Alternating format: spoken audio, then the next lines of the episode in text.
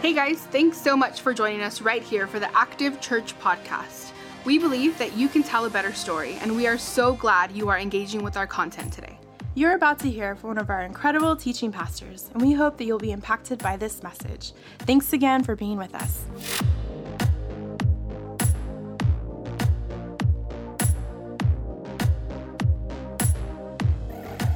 So I grew up praying. My mom and my dad taught me and my three brothers how to pray. My dad would pray at every meal, and my mom would pray with us three boys every night. And they were simple, repeatable, memorable prayers. And even today, it has helped me to talk with God. And maybe that's your story as well. Maybe you were raised to pray. Or maybe it's not your story. Maybe the first time you prayed was when you showed up to active for the first time. And so this conversation about prayer is helpful to you because it wasn't something that you were taught when you were growing up. And that's why I love these conversations because I love to have a conversation with God. And we're invited to have a conversation with God. But I think the thing that we have in common, whether we were raised to pray or we weren't raised to pray, the thing we have in common is we all wonder if we're doing it right. We all wonder if God is listening and the reason why we wonder that is because there are times where we feel like God didn't answer the prayer that we had prayed the way that we had wanted Him to answer it. And we're not alone in that. The first disciples, those that first followed Jesus, actually physically with Jesus, they struggled with that too. So much so that when they heard Jesus pray and watched Jesus pray, they actually went to Jesus and asked him this question Lord, would you teach us to pray? And this is the conversation we started last week at Active. It's a series called Grown Up Prayers, and we're learning to pray like we mean it. And we want to know if we're doing this right. We want to know how to engage the God of the universe. And the first disciples did as well.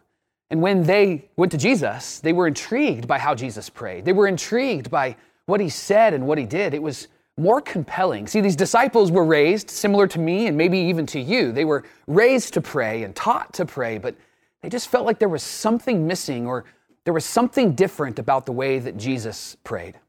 So I'm glad that you're joining us because I think this conversation will be helpful for you. And if this is your first time with us, my name is Mike and welcome to Active Church. And when the disciples asked Jesus, Hey, would you teach us to pray? Jesus did. And here's what he taught First, he started with how not to pray, and then he taught them how to pray. And Matthew, who spent three years with Jesus, he wrote all of this down. And in his letter, Matthew chapter 6, starting in verse 5, here's what he wrote down, and here's what Jesus taught. First, he said, And when you pray, don't be like the hypocrites, for they love to pray standing in the synagogues and on the street corners to be seen by others. Jesus started by saying, Listen, pretending or being pretentious when you pray is not a prayer. It's not a conversation with God. If you're pretending or if you're pretentious, you're actually wanting people to notice you. You're not looking to engage with the God who loves you. According to Jesus, prayers that are authentic are prayers that come from the heart and from the soul. And then Jesus says, here's how you can pray. But when you pray, go into your room and close the door and Pray to your Father who is unseen, and then your Father who sees what is done in secret will reward you. Last week we learned that you can pray anywhere. But Jesus says it'll actually benefit you if you actually get away and get alone with God because you'll acknowledge who it is that you're actually praying to. Without distraction, turning your focus to Him, you'll acknowledge that He, God, infinite God, is intimate in this space with you, and He is your heavenly Father. You're not talking to some being or some spiritual practice that you're participating in. This isn't a, a deity or a ruler. This is your heavenly Father. And then Jesus says, by the way, let me, let me just remind you how not to pray. He says, when you pray, don't babble on like the pagans, for they think that they'll be heard because of their many words. Jesus says repetition and eloquence, that doesn't move God. What moves God is an authentic conversation with God. That he wanted you to know it's not about what you say when you pray, it's about if you pray at all. And then he says this don't be like them, those who babble and have this repetition and try to get their words right. He says, Your father knows what you need before you ask him. Last week we asked this question like, so if our Heavenly Father already knows what we need, then why are we praying? if He already knows what our desires and longings are, then why are we even talking to Him about that? And, and Jesus gives us a good answer. He says, Because He's your heavenly Father. He knows what you need before you need it. He knows what you need before you ask Him for it. Because He made you, He loves you, He's for you, not against you, which helps us to know how we can pray. We don't have to start by saying, God, me first. We actually can start by saying, God, you first. And this is where Jesus actually leads us into how to pray. His famous words in Matthew chapter 6 verse 9, he says, "This then is how you should pray. Our Father in heaven, hallowed be your name. Your kingdom come and your will be done on earth as it is in heaven." We finished our time last week with two statements. Jesus invites us when we first start to begin to pray that we would declare God's greatness and then we would submit to God's goodness. We would declare who He is. He is our heavenly Father. And we would submit to what He does because what He does is good. Our Father in heaven, hallowed be your name, your kingdom come, and your will be done on earth as it is in heaven. And that's where we left it off. And that's important because where we pick it up today is going to be essential to what Jesus wants us to know and how we actually learn to pray so we can pray like we mean it. All of this, when Jesus is talking, all of this assumes surrender.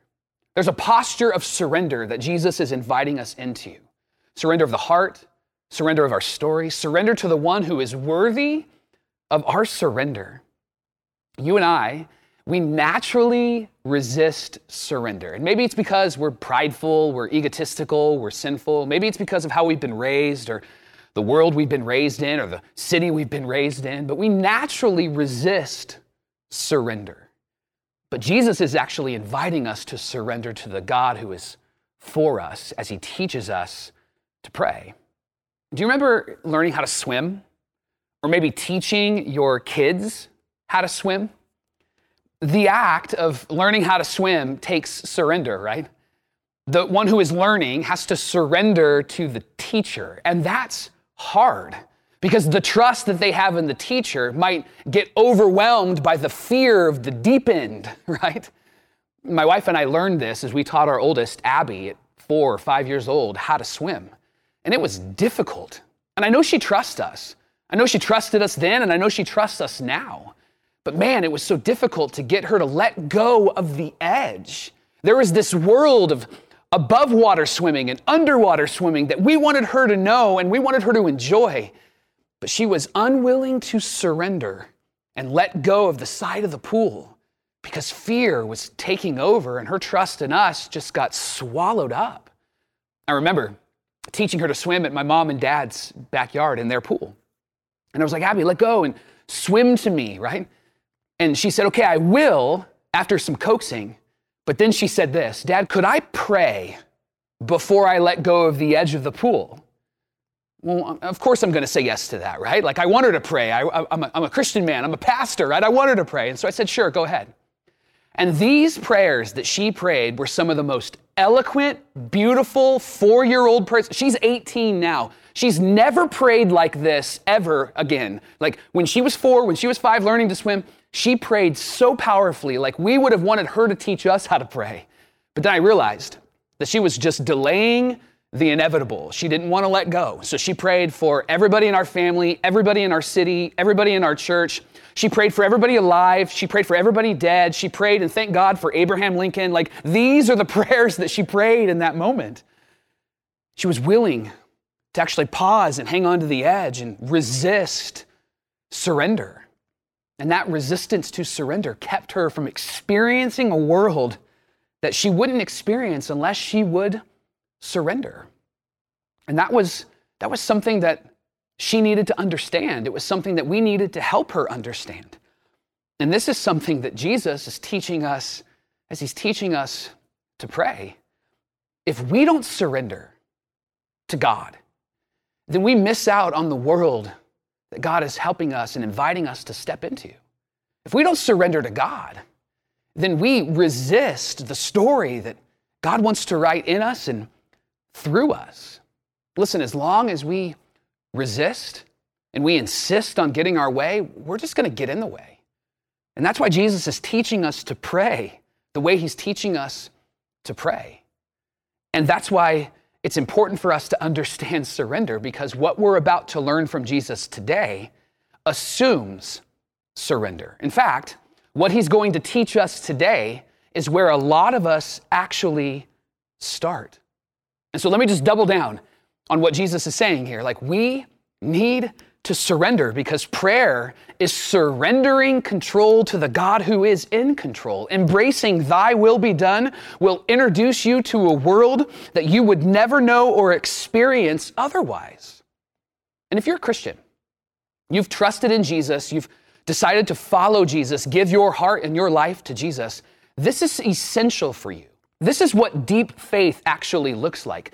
Deep faith is not about what you know.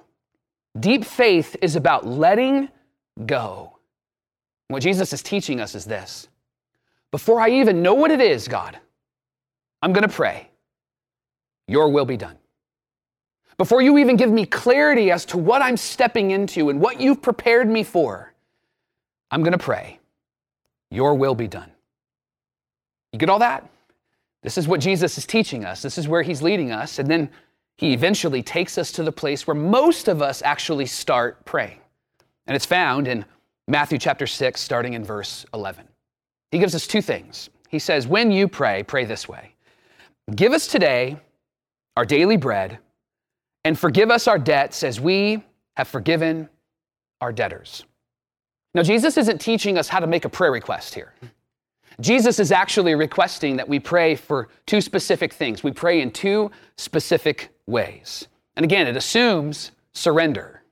And he says, I'm inviting you to pray for two things provision and pardon. Provision is God providing and meeting your needs, pardon is God forgiving your sin and setting you free. It's found in what he invites us to pray. He says, The provision of God is found in give us today our daily bread. And then the pardon of God is found in forgive us our debts as we forgive those who have debts against us. So let's start with provision. And the reason we start here is because normally this isn't something that we're too worried about, having our needs met. But for that first audience, this would have sent them back into the past. It would have reminded them of their ancestors and how God provided for their daily needs every day. They had been rescued and saved from Egypt, and they were living in the desert for about 40 years. And the desert isn't filled with great food and great drink, and so they needed God to come through. And so God commanded them every day when they would wake up, there would be sustenance waiting for them. And they would grab just enough, and that was his command grab enough for the day, no less and no more and then feed your family. And then the next day, I will meet your needs again. This sustenance, this substance that they found that morning and every morning, they called it manna. Now, there's been some theologians that have talked about like what it is. It was like maybe this kind of honey, kind of cracker, maybe biscuit substance that was found. Truthfully, the word manna literally means this. What is it? Because the people didn't know. They just knew that God provided for them. And the command was Grab what you need for the day, not for the week or the month or the year, but what you need for the day. And then there were people that actually grabbed that wanted more, and it actually went bad. It got rotted. And so God taught them, like, I'm going to provide for you. This is what those first people hearing this, the first disciples hearing this, would have considered that God met our needs in the past. And Jesus is reminding us to pray and ask our Heavenly Father to meet what we need today, today daily. And I think what Jesus is helping us to understand, even in our world, is he's warning us that there won't be a day where you won't have your needs met because your Heavenly Father has promised to meet your needs. Even if it doesn't come at your time or on your timing or in your calendar, your Heavenly Father has promised to meet your needs. He knows what you need before you even ask.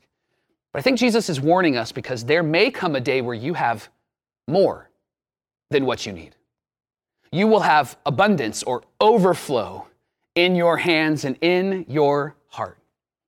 And Jesus is saying this I want you, even when you have plenty, I want you to know that you are still dependent upon your heavenly Father. That God is always your ultimate provider. Whatever you have in your hands has been given to you as a gift from God. And that doesn't just include food, it includes everything.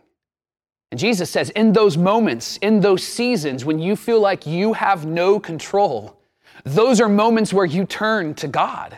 Like when it has to do with your health, or when it has to do with your mental health, or when it has to do with your relationships. When you have no control over those things, turn to God. But then Jesus says, but also in those moments when you have everything that you think that you need, or maybe you have overflow, turn to God. He's reminding us of just how little control we actually have in life and how we need to surrender to our Heavenly Father, the God who is in control. And so when you pray, declare your dependence upon God. Now, I know that feels very countercultural, right? Like it doesn't feel like a right now, today sort of prayer. Our prayer is God, if I just had a little more, like let me win the lotto and then, right? But Jesus is saying, God, would you meet my needs today? And this would have been familiar to that first audience, to those first disciples, because this was a prayer that actually is shaped and influenced by a prayer that Solomon prayed and he wrote down in the document of Proverbs in the scriptures. Solomon was the richest man alive, and yet he prayed this way, the way that Jesus is teaching the disciples and teaching you and me how to pray. In Proverbs chapter 30, verse 8, Solomon prays this prayer God, give me neither poverty nor riches, give me only my daily bread. In other words, what he's praying is, is God, don't give me more than I can hold in my hands. And don't give me less than what I need. Don't give me more than what I can actually carry. But don't give me less than what I know that I can carry. And then he gives the reason why he prays that. Otherwise, I may have too much and disown you and say, Who is the Lord? Or I may, may become poor and steal and dishonor the name of my God. Like, this is the, the greatest self aware prayer in the scriptures. Because Solomon is praying, like, I'm aware of what happens when I'm in control. And when I'm in control, I can lose control and I might actually spend more than I have and I could become poor. And then I know me. I know what I'll do. I'll steal. I know I'll fall into terrible traps. I know I'll fall into terrible habits. And so, God, I, I need you to just place in my hands what you believe I can handle. And then he says, But I also know that if I'm in control, things are going to get out of control. So I need the God who is in control. I need to trust and obey. And this is a prayer I think that all of us could pray and should pray and maybe even must pray.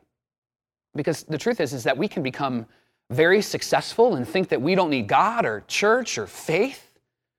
And then we find ourselves when things are out of control, when things are in chaos, coming back to God and church and faith. And Jesus is saying, like, you can follow me and you can talk to your Heavenly Father in every moment, in those moments when you have plenty and in those moments where it's lean. This is why Jesus is teaching us to pray and ask God, hey, would you just meet our needs today? Give us our daily bread today. Don't be deceived into thinking that you don't need God in every moment. That is the encouragement of Jesus. Friends, this is why he speaks about surrender. This is why we can't resist surrender. Because the God that we surrender to actually is the God that's for us and meets our needs and gives us what we need. And so his prayer, the inviting prayer that he's asking us to actually step into, is that God, would, would you, would you meet my needs? I need you in every moment. This is the prayer of provision. And then he says these words and forgive us our debts as we have forgiven our debtors. This is the prayer of pardon. And this is the only time in Scripture, and I'm, and I'm willing to be wrong, but as far as I've searched the Scripture, this is the only time in Scripture that we're invited to pray something with a catch. If you find something else in the Scripture, let me know. But this is the only time that I have found where Jesus says, pray this way, but there's a catch. And here's the catch we're asking God, forgive me in the same way and to the same degree that I have forgiven the people who have wronged me. How I've treated them, God, treat me that way. How I've forgiven them, God, that's what I want from you. Whew, I don't know if I want to pray that. Do you? And then Paul, Paul takes these words of Jesus and he drops them into real life. And that's what I love about his writings. And if you're interested in how to put the commands of Jesus into practice, read Galatians and Philippians and Colossians and even Ephesians. In Ephesians chapter 4, verse 32, Paul writes this in light of what Jesus has just invited us to pray. Paul writes, Be kind and compassionate to one another, forgiving each other. And then listen to these words Just as in Christ, God, your heavenly Father, forgave you. Jesus is clear, and Paul is clear.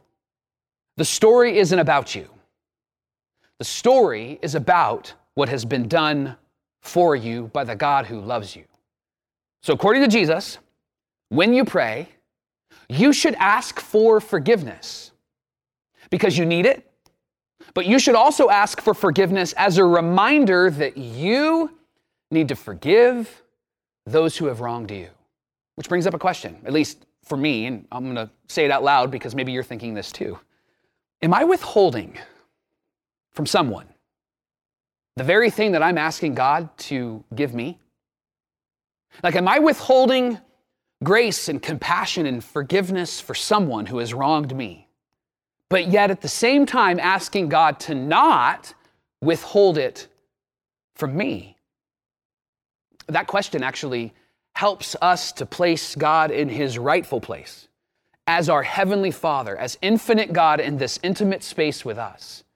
God is not a cleaning product. God doesn't come along and just rinse off your conscience for you. This, this invitation is an invitation to confess our sin to our Heavenly Father, who is faithful and just to forgive us of our sin and cleanse us from all unrighteousness. This restores intimacy between you and God, between me and God, because we've sinned and we've done our own thing and we've done in our own way. We're building our own kingdom. And Jesus says, Go before the Lord in surrender and ask Him to forgive you. But then He also says, the reason that you ask for this is so that you can be forgiven and so that you can forgive others to the level that God has forgiven you, so that you can leave the door open for restoration with them because God wants restoration with you. And so the very thing that God has done for you, you do for others. When we forgive, we release people from a debt that they may never be able to pay us. Philip Yancey is an author, and he has a great quote about forgiveness. He said, God announced forgiveness ahead of time. We should do the same. And being unwilling to do what God has done for us makes us, ready? A hypocrite, an actor, pretending, pretentious. This is what Jesus says. Uh, don't pray that way. Don't pray that way. Pray and acknowledge that God has canceled your debt. And so, of course, you'll do the same for others. And when we refuse to forgive, we are refusing to follow Jesus. When we refuse to forgive, we're refusing to follow Jesus. So, lean in for a moment. Watching, listening, lean in. You sure you want to learn how to pray? Because this is where it leads. This isn't just a religious practice or a spiritual moment. This is a life changing, better story moment because of the power of God through His Holy Spirit, through the work of Jesus. You sure you want to learn how to pray? I wonder if that's what Jesus said. Maybe they didn't write it down. Maybe Matthew was so drawn in by the words of Jesus, he was like, I don't know if I'm going to write this part down, but maybe Jesus paused and goes, Are you sure about this? Because this is where it leads. This is what it means to be a part of the kingdom of God and to follow me. Surrendering to our Heavenly Father in this way protects us from having anybody or anything become the Lord and Master of our hearts. When we forgive, it sets us free from bitterness and rage and hate and anger. And you may have every reason to hold on to whatever it is that you're holding on to, and Jesus has given you every reason to surrender it. And this is such a big deal to Jesus that he actually ends his teaching on prayer this way in verse 14. He says these words Ready? He says, If you forgive other people when they sin against you, your heavenly Father will forgive you. Yay, we like that. But he doesn't stop. He says this in verse 15. But if you don't forgive others their sin, your Father in heaven will not forgive your sin. Wait, what? That's what he's taking us to. Like, why would God give you something that you're unwilling to give those around you? And don't, don't go too far into this and try to overthink this. Literally, what Jesus is saying here is listen, don't be a hypocrite, be a follower of Jesus. Don't pretend, be pretentious. Do for others what God has done for you. So before we go any further, I have to ask is there anyone that you have refused to forgive? Is there anyone in your life that you have refused to forgive? And I get it. You could say, Mike, you don't know my story. And you would be right. And I would probably give you a pass. I'm an Enneagram 9. I'm a peacemaker. Peacemakers want to be kind and compassionate, and they don't want to hurt anybody. So if you said, Mike, here's my story, I would probably respond with, You're right. They're a jerk, and you have every right to be mad and not forgive them. But Jesus doesn't give us a pass. Jesus is compassionate and gracious and then invites us to forgive because he knows what the lack of forgiveness does to our hearts. And it's in those moments that our anger and rage and bitterness become our Lord instead of Jesus being our Lord. And we start to look to other things instead of our Heavenly Father. This is why He asks us Are you willing to cancel their debt like your Heavenly Father has canceled yours? When you do this, you're introduced to a, a world you would have never known otherwise. Because prayer opens you up to be accountable to God. Be accountable to God. I'm going to do what you have done for me, God, in the lives of those around me, to the best of my ability with your strength. And I don't want to be empty and unchanged. I want to be somebody who tells better stories. This is why Jesus has invited us into praying this way, especially when it comes to forgiveness, because when I'm focused on what God has yet to complete in me, I'm less concerned about what God has yet to do in you. And that's why Jesus invites us to pray. In fact, he said it better than I just did. In Matthew chapter 7, verse 7, he says it this way You hypocrite. I, man, that word, whoo, right? Don't pretend. Don't be pretentious. You hypocrite. First, take the plank out of your own eye, and then you will see clearly to remove the speck from your brother's eye. First, take the plank out, and then you can see clearly to remove the speck. He's not saying that what they've done to you is small and insignificant. What he's saying is, is that it's there but the first step for you is to acknowledge what you need to own and what you need to do, and that you then step into that relationship the way that your Heavenly Father, through Jesus Christ, has stepped into your life. If you want to see clearly, embrace the way that Jesus has taught us to pray. So, let's finish with two things. Last week we finished with declaring the greatness of God and submitting to the goodness of God. Surrender, right? Now, Jesus invites us as we continue to pray, we would be dependent upon God's provision, that we would know that He meets our needs. And then we would be surrendered because of God's, God's pardon. So, dependent, God, you're going to meet our needs. I know it. And God's pardon, we're going to surrender to it. God, you've forgiven my sin and set me free. One of the best things that you can do to actually put this into practice is to choose to go public with your faith through baptism. And in just less than a month, like just a couple of weeks from today, December 5th, is Baptism Sunday. What a perfect way to kick off the Christmas season by choosing to go public with a private work of God in your life. This work is personal, but it should never stay private. You should go public, and it's you acknowledging that Jesus is Lord of your life. That he came and he died and he resurrected, that he is who he says that he is, and he has accomplished what he said he would accomplish. There's nothing magical about you getting in the water. It's just the story being announced publicly because we are invited, we are commanded to do that. And it's time for you to not slip in and slip out at Active Church or slip in and slip out in the kingdom of God. It's time for you to say, I'm all in, I'm going public. I want to invite you to choose to get baptized. And you can get started by texting baptism to the number that you see on the screen. This would be one of the best ways that you can say, God, I'm dependent upon your provision.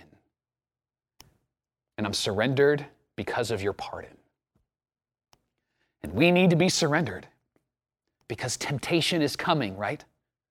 We can mess it up and we can mess it up quickly. And we'll talk about that next week. Let me pray for you. Heavenly Father, we declare who you are, our Heavenly Father, and we submit to what you want to do in us and through us. We are dependent upon you meeting every one of our needs, whether we have plenty or we are in a lean moment. And God, we also surrender. We surrender to you because you are the one that sets us free and refreshes our heart and mind and cleanses our soul. So may we do for those around us what you have done for us because of Jesus. And it's in the name of Jesus that we pray these things. And together we say, Amen and Amen and Amen. We hope you enjoy the Active Church podcast. If you want to know more about Active Church, you can follow us on our social media platforms at Active Churches. Don't forget to subscribe as well to stay connected to future podcasts. And if you are a local, we would love for you to experience the room with us. Sunday services are 9 a.m. and 10:45 a.m. in Yucaipa. See you next time.